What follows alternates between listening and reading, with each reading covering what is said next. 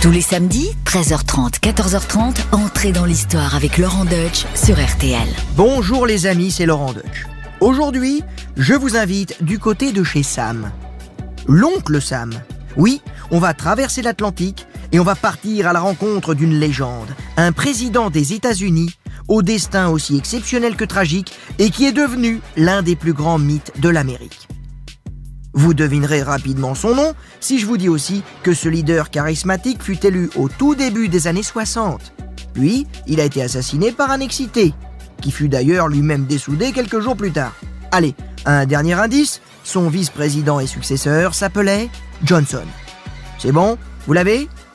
Vous aurez donc reconnu Abraham Lincoln, bien sûr, et ceux qui ont répondu Kennedy en sont quittes pour prendre des notes pendant toute cette émission.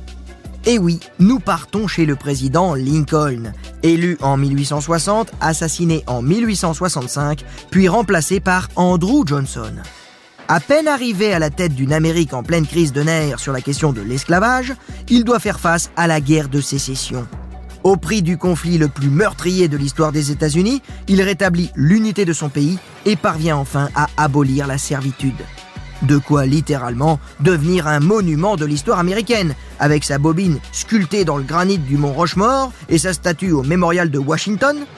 Cependant, dans l'ombre de ce grand président, 1m93 s'il vous plaît, se cache une personnalité des plus complexes. Un humaniste avec ses contradictions. Un homme et ses épreuves intimes, un politique avec ses revirements.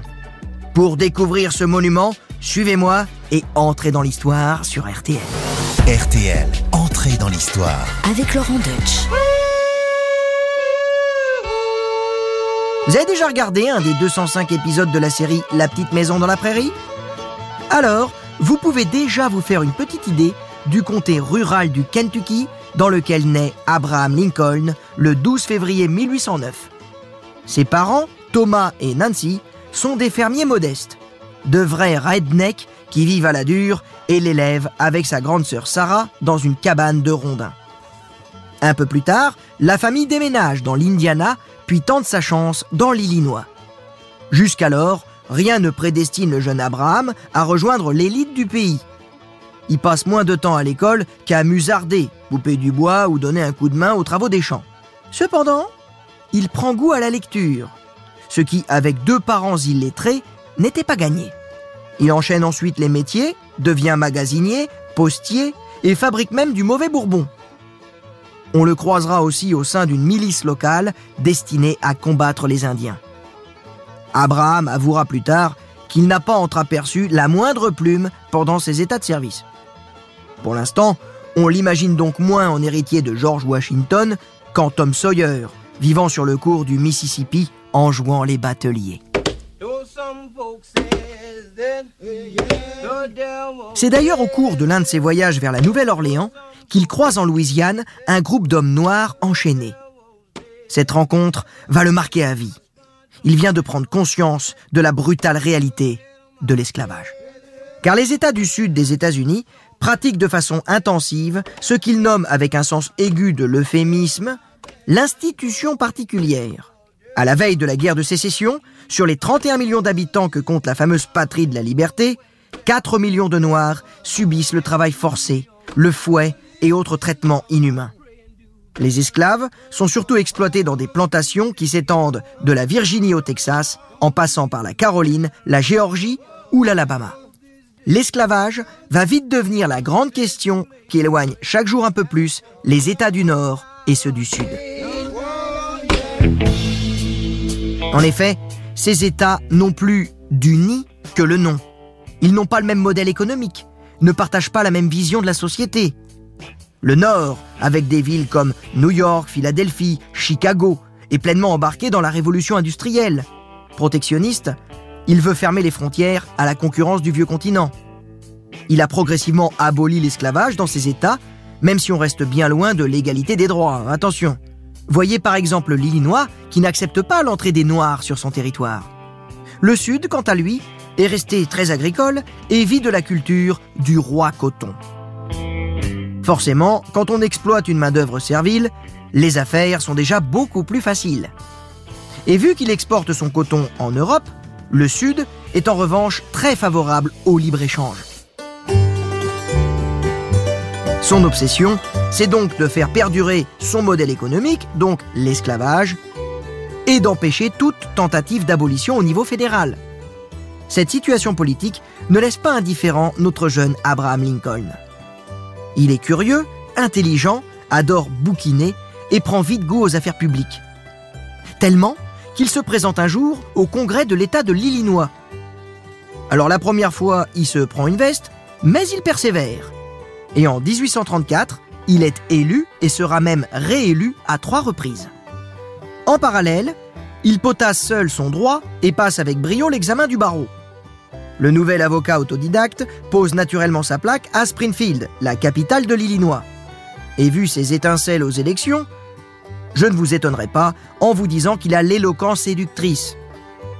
Juché sur son mètre 93, sa figure aux traits taillés à la serpe et encadrée par de longues oreilles lui donne une sacrée gueule. Alors, je ne sais pas si c'est ça ou ses plaidoiries prononcées de sa voix nasillarde qui impressionnent le plus les jurés, mais sa réputation est faite. Cette belle ascension sociale masque cependant une vie privée moins souriante. En effet, après avoir perdu sa mère très jeune, puis sa sœur, cette fois, c'est Anne Rutledge qui disparaît en 1835. Cette très jolie demoiselle est souvent présentée comme l'amour de sa vie. Même si, sur la réalité de cette passion amoureuse, il y a encore débat. Oui, la vie intime de Lincoln conserve bien des mystères. Il n'en demeure pas moins qu'après sa mort, le Jouvenceau aurait sombré dans une profonde dépression, un penchant qui le poursuivra toute sa vie. C'est finalement avec Marie Todd qu'il se marie en 1842. Marie Todd est une jeune fille qui, comme lui, est originaire du Kentucky. Mais elle vient d'un milieu social nettement plus aisé. Une situation pas toujours facile à assumer qui va un peu tendre les débuts de leur mariage. Avec d'un côté les sautes d'humeur de Marie et de l'autre les tendances dépressives d'Abraham, le couple a un peu de mal à trouver son harmonie. Mais côté politique, Lincoln passe dans le grand bain en s'attaquant cette fois au Congrès fédéral. Il est élu député de l'Illinois et entre au Capitole en 1847. Notre jeune député siège sur les bancs du parti Whig, le concurrent du Parti démocrate.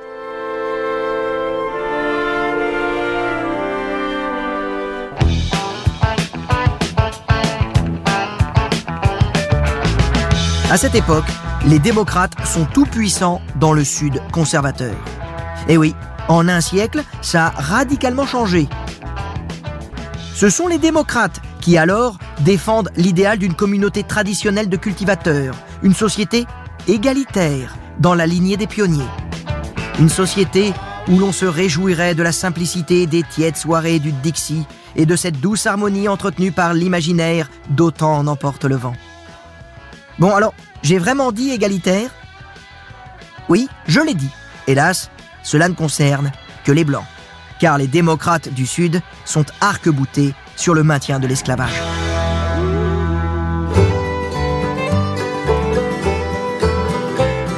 Du côté des Whigs et de Lincoln, on a plutôt une fringale d'industrie, de machines à vapeur et de dollars. C'est un parti qui a faim de réussite sociale, mais aussi de liberté, d'université et bien sûr de solides barrières douanières.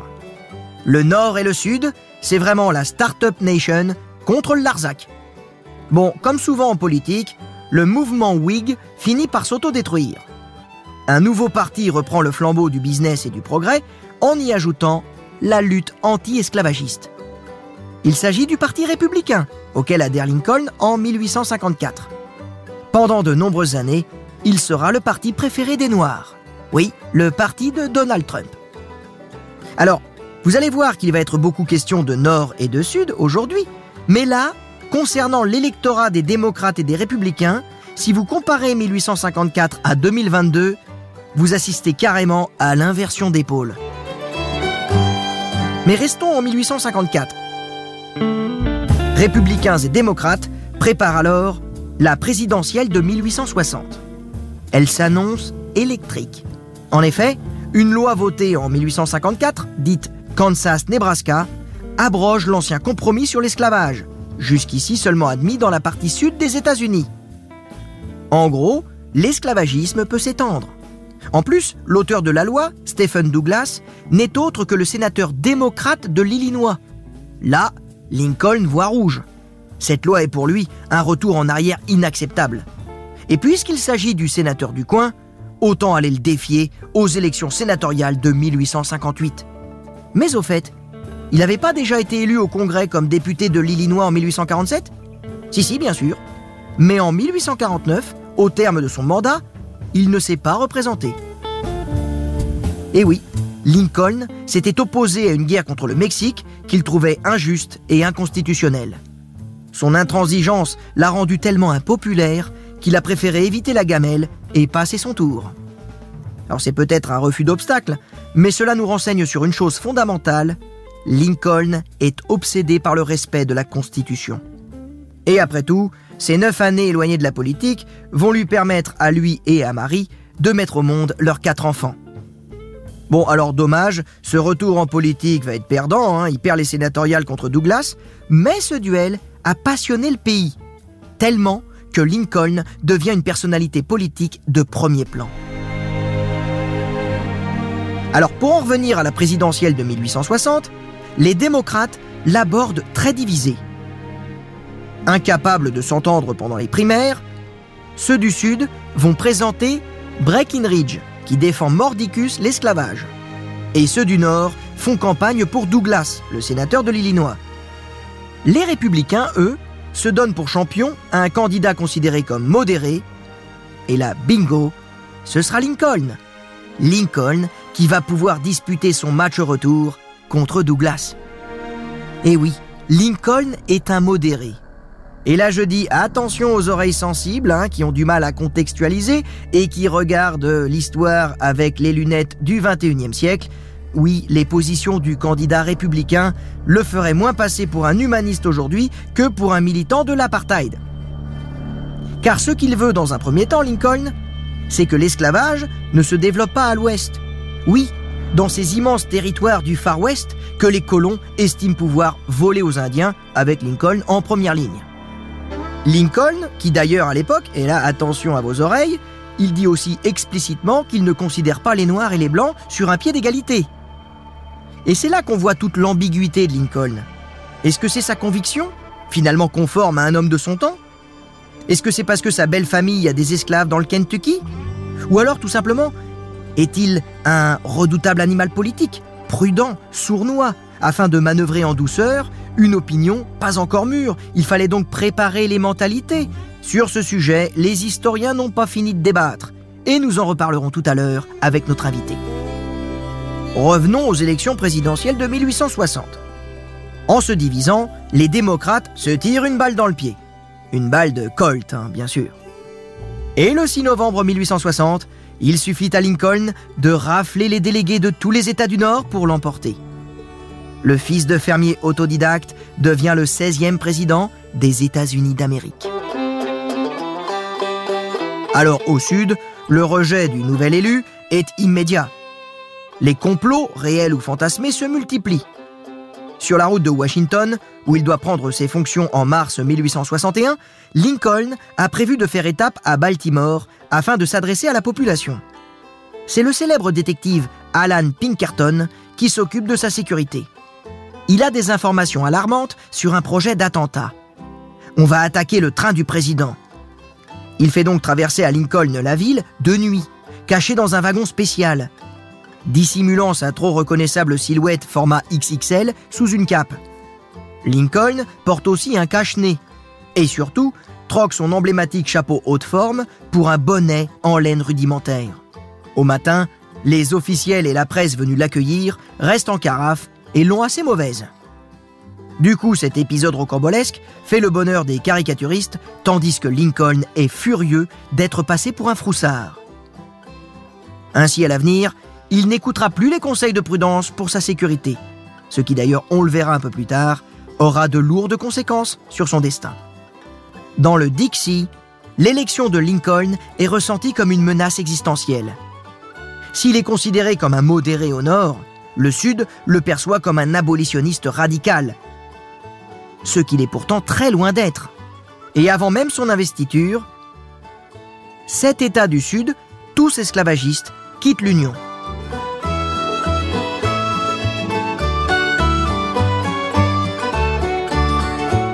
Le 8 février 1861, il crée les États confédérés d'Amérique. C'est le début de la sécession. Et après son investiture, quatre autres États du Sud rejoignent la Confédération.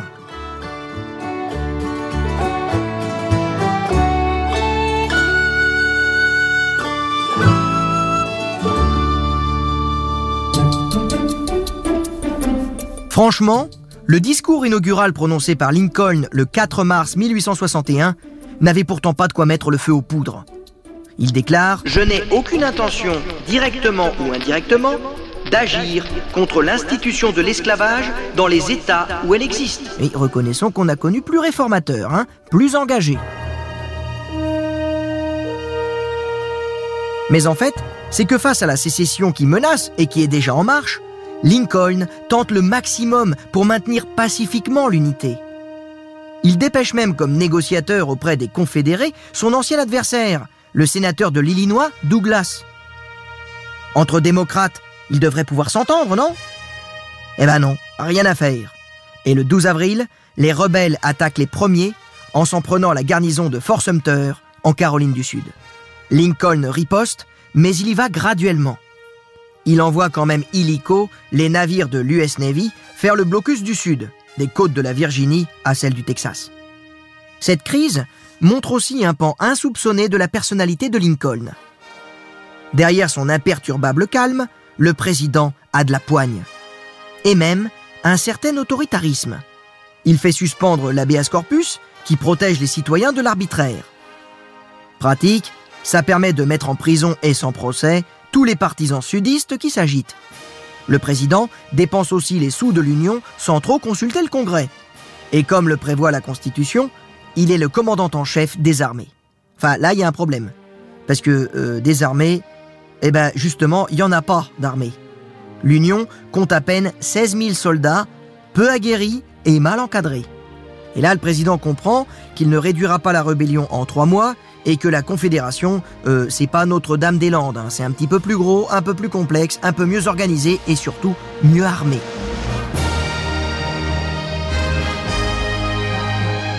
C'est pourquoi il décrète la conscription et rameute bientôt 500 000 hommes vêtus de très saillantes tuniques bleues. Au sud, moins peuplé, on a moins de chair à canon, mais on a des idées, notamment en matière de stratégie, car beaucoup d'officiers ont rejoint la rébellion. Ils sont menés par des chefs militaires brillants. Beauregard, Johnston, puis le général Lee, qui infligent défaite sur défaite aux nordistes lors des affrontements de l'année 1861 puis 1862. En face, Lincoln doit se trouver un généralissime valable. Allez, le général McClellan, il a l'air sérieux, il fera l'affaire. On lui confie donc les armées de l'Union. Mais hélas, il n'y a rien qui change. Après les défaites de 1861, en 1862, c'est la même chose. McClellan se prend raclé sur raclé contre les forces du génial général Lee.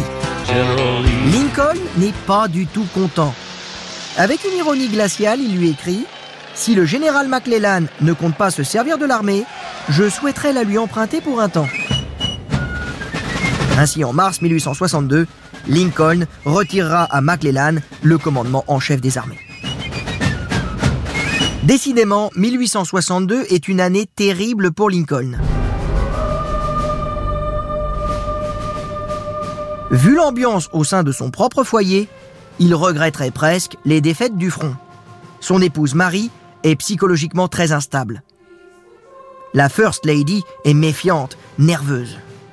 Il faut dire qu'à Washington, tout le monde la suspecte d'être une espionne. Rappelez-vous, elle vient de ce Kentucky esclavagiste avec des frères qui se sont engagés dans l'armée confédérée. Mais surtout, elle claque en quelques mois les quatre ans de budget de la présidence. Elle achète deux services en porcelaine, change les lustres, et tout ça en bidonnant les comptes de la Maison Blanche. Quand il l'apprend, son époux président perd son flegme légendaire. Tout cela pour acheter du bric-à-brac pour cette vieille baraque alors que les soldats n'ont même pas de couverture Pire que tout cela, en février, deux de ses enfants, Will et Tad, attrapent la fièvre typhoïde. Le petit Will, 11 ans, n'y survivra pas. Marie ne trouve pas la force d'aller à l'enterrement et le géant Abraham en sort brisé. Un seul des quatre enfants du couple Lincoln atteindra d'ailleurs l'âge adulte. Robert, qui réussira à arracher de son père le droit de combattre pendant les derniers mois de la guerre. Cette guerre, justement, le président en rappelle clairement le but en 1862. Si je pouvais sauvegarder l'Union sans libérer aucun esclave, je le ferais. Et si je pouvais le faire en libérant tous les esclaves, je le ferais. On voit bien que l'esclavage n'est pas sa priorité. Ce que veut Lincoln, c'est une reddition totale du Sud pour éteindre à jamais les braises de la rébellion. Sa priorité, c'est pas l'esclavage, sa priorité, c'est l'unité du pays.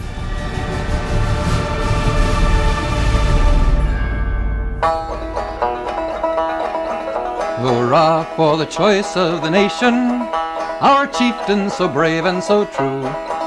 We'll go for the great reformation, for Lincoln and liberty too. For Lincoln and liberty too.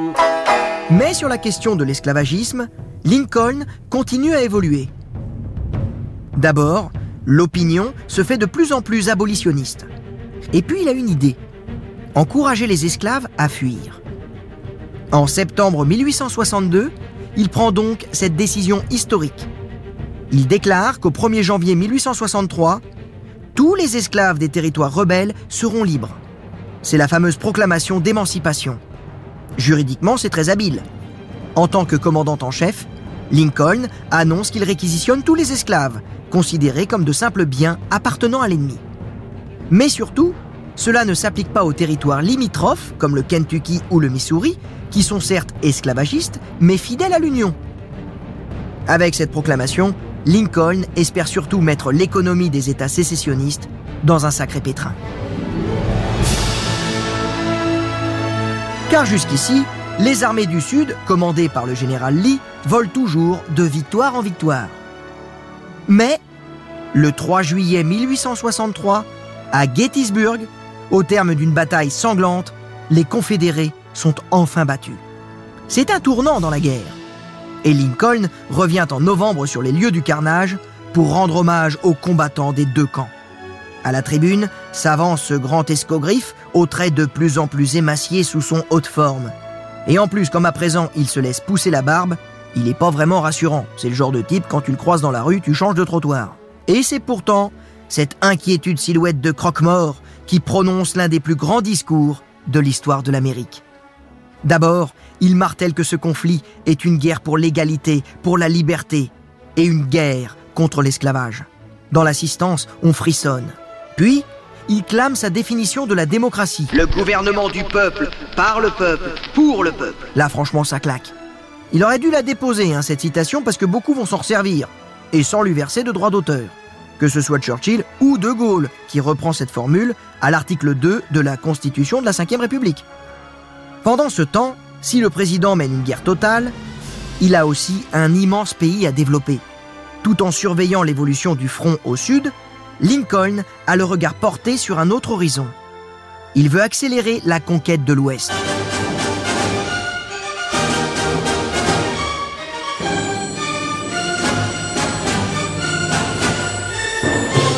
fixer de plus en plus de fermiers dans ces immenses territoires considérés comme disponibles. C'est vrai, après tout, les tribus indiennes n'ont jamais fourni de titre de propriété. Autre temps, autre mœurs. Il signe donc le Homestead Act, offrant à chaque famille pionnière un lopin de terre de 65 hectares. Et pour relier tout ce petit monde et le jeune État californien, là-bas, au bord du Pacifique, Lincoln lance la construction d'une ligne de chemin de fer transcontinentale.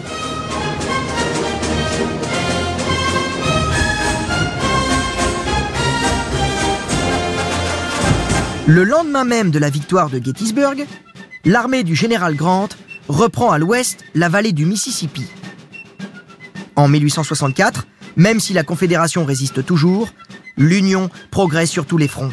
Le Sud est asphyxié non seulement il est soumis au blocus, Mais il lui manque surtout l'énorme machine industrielle du Nord pour fabriquer des canons. En mars, Lincoln est satisfait. Il a enfin trouvé la perle rare, Ulysse Grant, à qui il confie la direction de l'armée. Le boss lui a réclamé une victoire totale. Le général mène donc une guerre totale. Il dévaste les États du Sud. Mais ça, ça va pas permettre de restaurer la confiance de l'opinion qui en a ras la casquette de cet interminable conflit. C'est pas idéal à la veille d'une élection présidentielle. En effet, le mandat de Lincoln doit être remis en jeu en novembre 1864.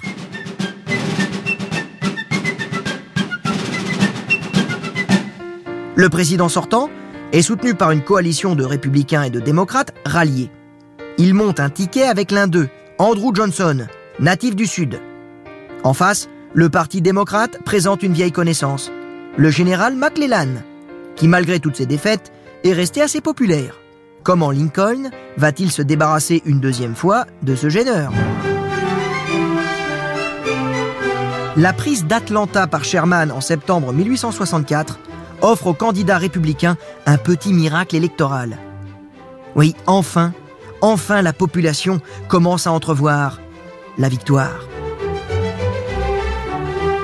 Tandis que McClellan, lui, prône à contretemps une paix sans vainqueur ni vaincu. Et là, forcément, c'est pas très au goût des tuniques bleues qui endurent sous la mitraille et dans la boue leur troisième année de guerre. C'est donc Lincoln qui l'emporte très largement le 8 novembre 1864. Et là, enfin, la capitale confédérée, Richmond, tombe. Le 9 avril 1865, le général Lee se rend au général Grant. La guerre de sécession est terminée. Alors, est-ce que ça signifie la libération définitive et totale des esclaves? Hélas, non. Pour cela, revenons au 1er janvier 1863. La proclamation d'émancipation confisque, au moins sur le papier, les esclaves à leur maître dans les États rebelles. Cependant, à l'approche des troupes de l'Union, de nombreux Noirs fuient et s'enrôlent dans l'armée fédérale. Lincoln favorise leur intégration dans l'armée et crée pour eux une centaine d'unités qui, à l'instar du 54e régiment du Massachusetts, vont se couvrir de gloire et accélérer la victoire.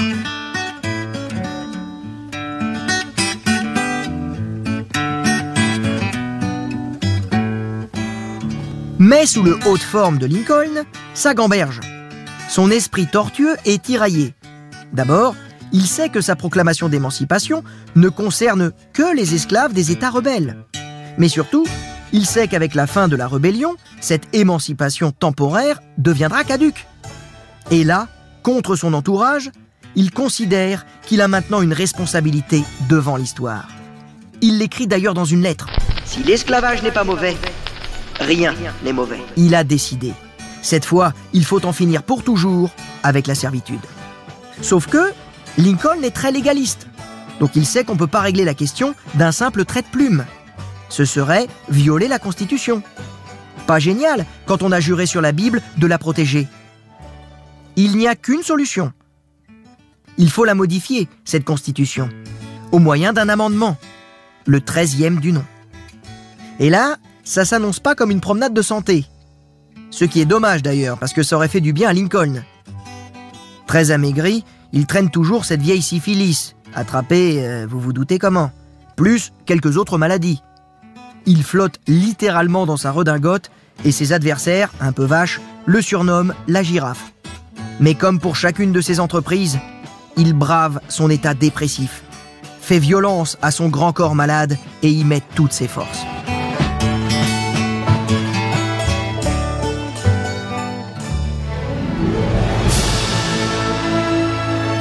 Pour modifier la Constitution, le 13e amendement doit être approuvé par les deux tiers des voix du Sénat, puis de la Chambre des représentants. Certes, les États du Sud ont été privés de leur siège au Congrès, ça leur apprendra à se rebeller, mais Lincoln a encore bien des congressmen à convaincre pour obtenir sa majorité, à commencer par ceux des États limitrophes, toujours esclavagistes. Alors, le Sénat, dominé par les républicains, vote facilement l'amendement. Reste la Chambre des représentants, qui doit à son tour se prononcer en janvier 1865. Et là, les députés se font tirer l'oreille. Or, Lincoln tient maintenant plus que tout au vote de l'abolition. Quoi qu'il en coûte. Réunissant les membres de son cabinet, le président les regarde droit dans les yeux du haut de sa longue carcasse. Il leur passe cette soufflante mémorable. Je vous laisse le soin de déterminer comment cela sera fait, mais rappelez-vous que je suis président des États-Unis, revêtu d'un pouvoir immense, et j'attends de vous que vous obteniez ces votes. La commande est très claire. Si pour abolir l'esclavage, il faut acheter les votes des récalcitrants, Oncle Abraham est prêt à distribuer les sucres d'orge et les hochets. Or, en janvier 1865, parmi les députés, certains ne seront plus là deux mois plus tard. Et oui, le Congrès a été renouvelé lors des élections de novembre. Ceux qui ont été battus vivent donc les dernières semaines de leur mandat, sans trop savoir comment ils vont se recaser par la suite. Ça tombe très bien cette affaire. Ils ont avec eux un ami, un président des États-Unis très dévoué et tout prêt à leur trouver un job dans l'administration. Bien entendu, à condition qu'ils ne le déçoivent pas le jour du vote. Et c'est là qu'on voit que les grandes avancées de l'humanité sont parfois le fait des plus petits arrangements. Ainsi, voté le 31 janvier 1865 avec une courte majorité des deux tiers, le 13e amendement abolit l'esclavage sur l'ensemble du territoire des États-Unis. Hélas, Lincoln ne jouit guère de ses victoires politiques et militaires. D'abord, vu son tempérament, on l'imagine mal fêter ça au champagne avec son état-major. Il voit déjà plus loin, toujours plus loin, il est déjà soucieux de l'avenir. Donc, retrouvons-le au soir du 14 avril 1865. La guerre de sécession, cette guerre civile terrible, cette hémorragie qui a fait près de 750 000 morts, est terminée. Depuis longtemps déjà, Lincoln réfléchit à la reconstruction du Sud, que ses généraux ont, disons, quelque peu ravagé, pour rester poli. Au-delà, il songe aussi à une réconciliation nationale. Malheureusement, il ne va pas en avoir le temps. Ce soir de printemps, en compagnie de Marie, il se rend au théâtre Ford, à Washington. C'est là que l'attend John Wilkes Booth, un ancien acteur, mais surtout un sudiste enragé. Familier des lieux, Booth parvient sans mal jusqu'à la loge, hélas si peu protégée, du couple présidentiel. Il sort alors un pistolet et tire à bout portant sur la nuque du président qui s'effondre. Booth s'enfuit en criant Sic semper tyrannis, ce qui signifie en latin Ainsi en est-il toujours des tyrans. Sa cavale sera très courte, elle s'arrête en Virginie. Repéré dans une ferme, il est abattu le 26 avril par les soldats venus le cueillir. Et tandis que le vice-président Johnson prête serment, l'annonce de l'assassinat de Lincoln submerge tout le Nord d'une immense émotion.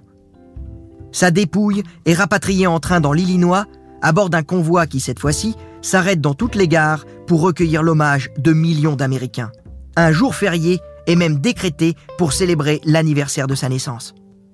Quant aux anciens esclaves et à leurs descendants, il leur faudra attendre les années 60 avant de conquérir pleinement leurs droits civiques. Devinez grâce à qui? Un autre président charismatique, monté à bord d'une Lincoln décapotable. Un président qui lui aussi sera assassiné par un fanatique, avant d'être remplacé par un vice-président nommé lui aussi Johnson. Vous l'aurez reconnu, cet autre inoubliable président des États-Unis d'Amérique, c'était un certain John Fitzgerald Kennedy.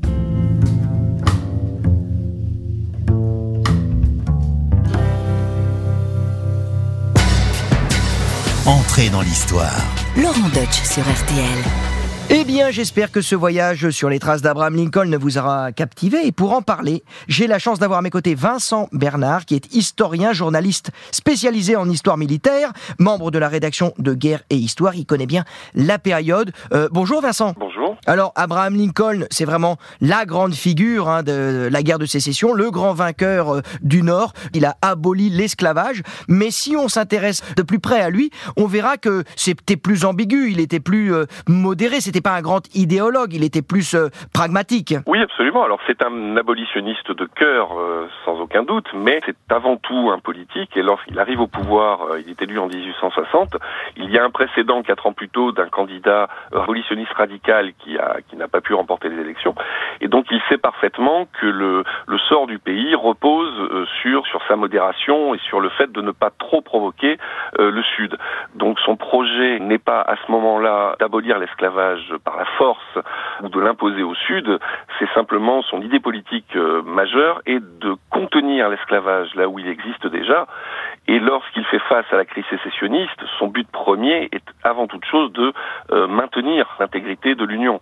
Donc on est vraiment sur quelqu'un qui est modéré politiquement malgré ses convictions personnelles. Alors justement, donc dans cette guerre terrible qui va opposer le, Nord euh, et, et, le Sud, on est vraiment dans l'ambiance d'autant on emporte le vent. Euh, là, on est plutôt euh, du côté euh, du côté du Nord. Encore que là encore, euh, c'est pas aussi tranché. C'est ça qui est intéressant avec Abraham Lincoln, c'est que c'est un homme qui défend les idées du Nord, mais il vient lui-même du Sud et il n'est pas aussi partagé. Oui, ben, il est à l'image de cette Amérique. il y a un Nord et un Sud, mais qui sont qui sont poreux, qui ont des liens entre eux, des liens parfois très forts. Abraham Lincoln a épousé une, une sudiste entre guillemets qui aura plusieurs frères combattants euh, pour la Confédération, comme euh, plus tard son général en chef Grant a épousé également une missourienne.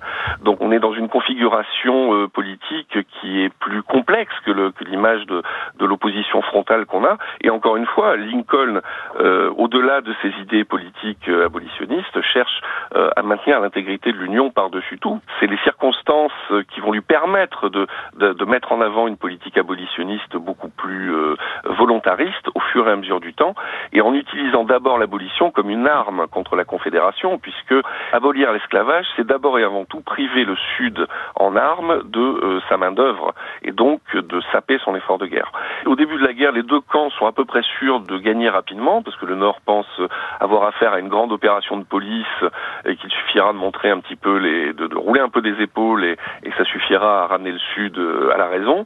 Et le Sud pense au contraire que jamais le Nord ira risquer une guerre, qu'à la première échauffourée venue, euh, Lincoln abandonnera la partie. Donc personne n'imagine une guerre aussi longue et aussi meurtrière et aussi difficile. C'est quelque chose qui va qui va s'installer euh, au fil du temps. Et là, euh, toute la, puissance industrielle naissante du Nord et sa et sa puissance démographique vont ronger finalement les forces vives du Sud au fil des mois et, finir par par les écraser. Mais il faudra quatre ans et non pas quelques mois. Justement, comment l'abolition de l'esclavage, la, cause des Noirs, va être un, facteur majeur euh, dans le basculement du conflit et euh, vers le succès pour les hommes du Nord? Ça, c'est un fait majeur. On pense au film Glory de Matthew Broderick. C'est vrai, non? Oui, tout à fait. Alors, c'est un phénomène progressif. Au début de la guerre, aucun des deux camps euh, n'entend armer euh, les Noirs, qu'ils soient esclaves ou libres, parce qu'il y a quand même quelques centaines de milliers de libres dans le pays. Donc, c'est quelque chose qui va se faire progressivement. À partir de 1862, on commence à lever les premiers régiments noirs, dont euh, le plus célèbre d'entre eux, c'est le 54e du Massachusetts. Au cours de l'année 1863, il va y avoir une véritable montée en puissance majeure des, des, enrôlements de, de Noirs dans l'armée du Nord, et ils vont représenter au total 180 000 hommes et euh, représenter 10% des effectifs de l'Union à la fin de la guerre.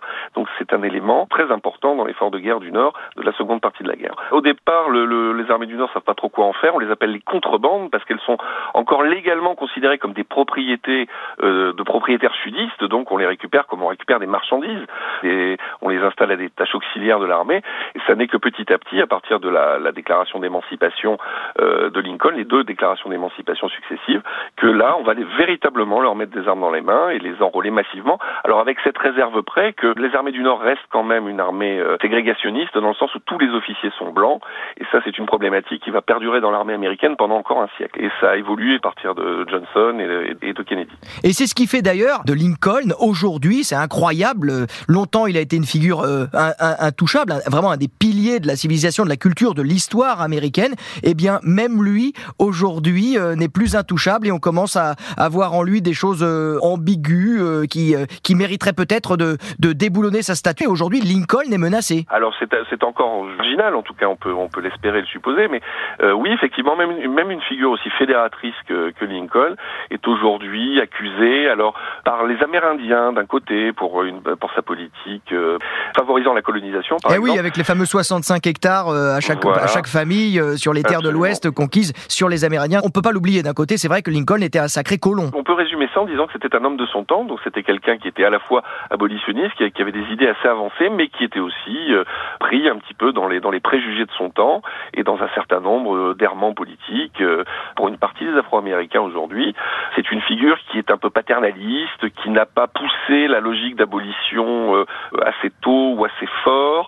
Donc on, à la marge, on, on, commence à le remettre en cause comme beaucoup, beaucoup d'autres figures euh, tutélaires euh, aux États-Unis. On peut en discuter très longtemps de cette problématique-là, mais il est, il est, très difficile aujourd'hui de, de, recontextualiser les choses, à la fois au plan politique et au plan, ne, serait-ce qu'au plan euh, moral également. On, ne peut pas dire que, que, Lincoln était un véritable égalitariste au sens 21e siècle. C'était quelqu'un qui avait, malgré sa volonté de l'abolition, qui avait des préjugés raciaux qui étaient relativement implantés, mais comme, j'allais dire, comme la, la, la quasi-totalité des hommes de son époque. Eh bien, merci Vincent. Euh, pour aller plus loin, je ne saurais trop recommander votre livre sur la guerre de sécession aux éditions Passé Composé. C'est tout simplement passionnant. Et puis pour ceux qui voudraient aussi un petit peu se faire une bonne séance de cinéma, euh, n'oubliez pas le Lincoln de Steven Spielberg. Merci beaucoup Vincent. Merci à vous. Et voilà, c'est terminé pour aujourd'hui, mais on se retrouve vendredi prochain pour un nouvel épisode d'entrée dans l'histoire, pour un nouveau personnage, pour un nouveau destin hors du commun. N'hésitez pas à vous abonner.